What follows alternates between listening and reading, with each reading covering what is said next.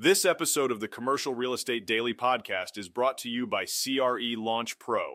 If you're interested in taking your investment skills to the next level with video tutorials, spreadsheets, downloads, and more, go to CRELaunchPro.com to get started today. The Federal Reserve's recent announcement to maintain the federal funds rate between 5.25% and 5.5% brings both a sense of immediate relief and prolonged uncertainty to the financial landscape. Chair Jerome Powell, addressing the press conference following the decision, kept the door ajar for future rate hikes, remaining non-committal on any potential action.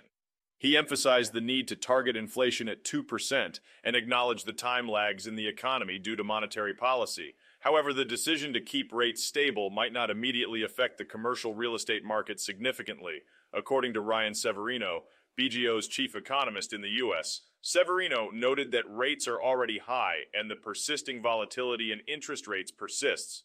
Nonetheless, Severino pointed out that the recent deceleration in the rate hike pace in 2024 implies the Fed's approach is closer to the conclusion of the tightening cycle than the outset, though more certainty is necessary to support market stability.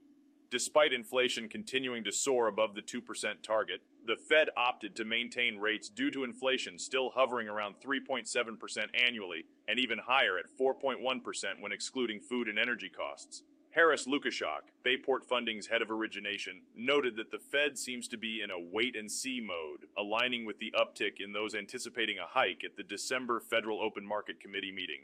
Lukaszak highlighted that the commercial real estate sector is adjusting to this new prolonged higher rate environment, signaling a potential shift in business strategies by developers and encouraging lenders to consider financing in these evolved market conditions. This latest rate stagnation maintains the highest rate seen in more than two decades, with the last similar rate experienced in May 2000 at 6.25% to 6%. Powell affirmed that maintaining rates through two consecutive meetings won't impede FOMC decision making during the December session, the last one for 2023. As the Fed navigates its course in tackling inflation, Powell underscored that reducing inflation might require a period of tempered growth and some slackening in labor market conditions. The uncertainty remains, but the Fed remains focused on making timely and appropriate decisions to steer the economy. This is Tyler Cauble, signing off.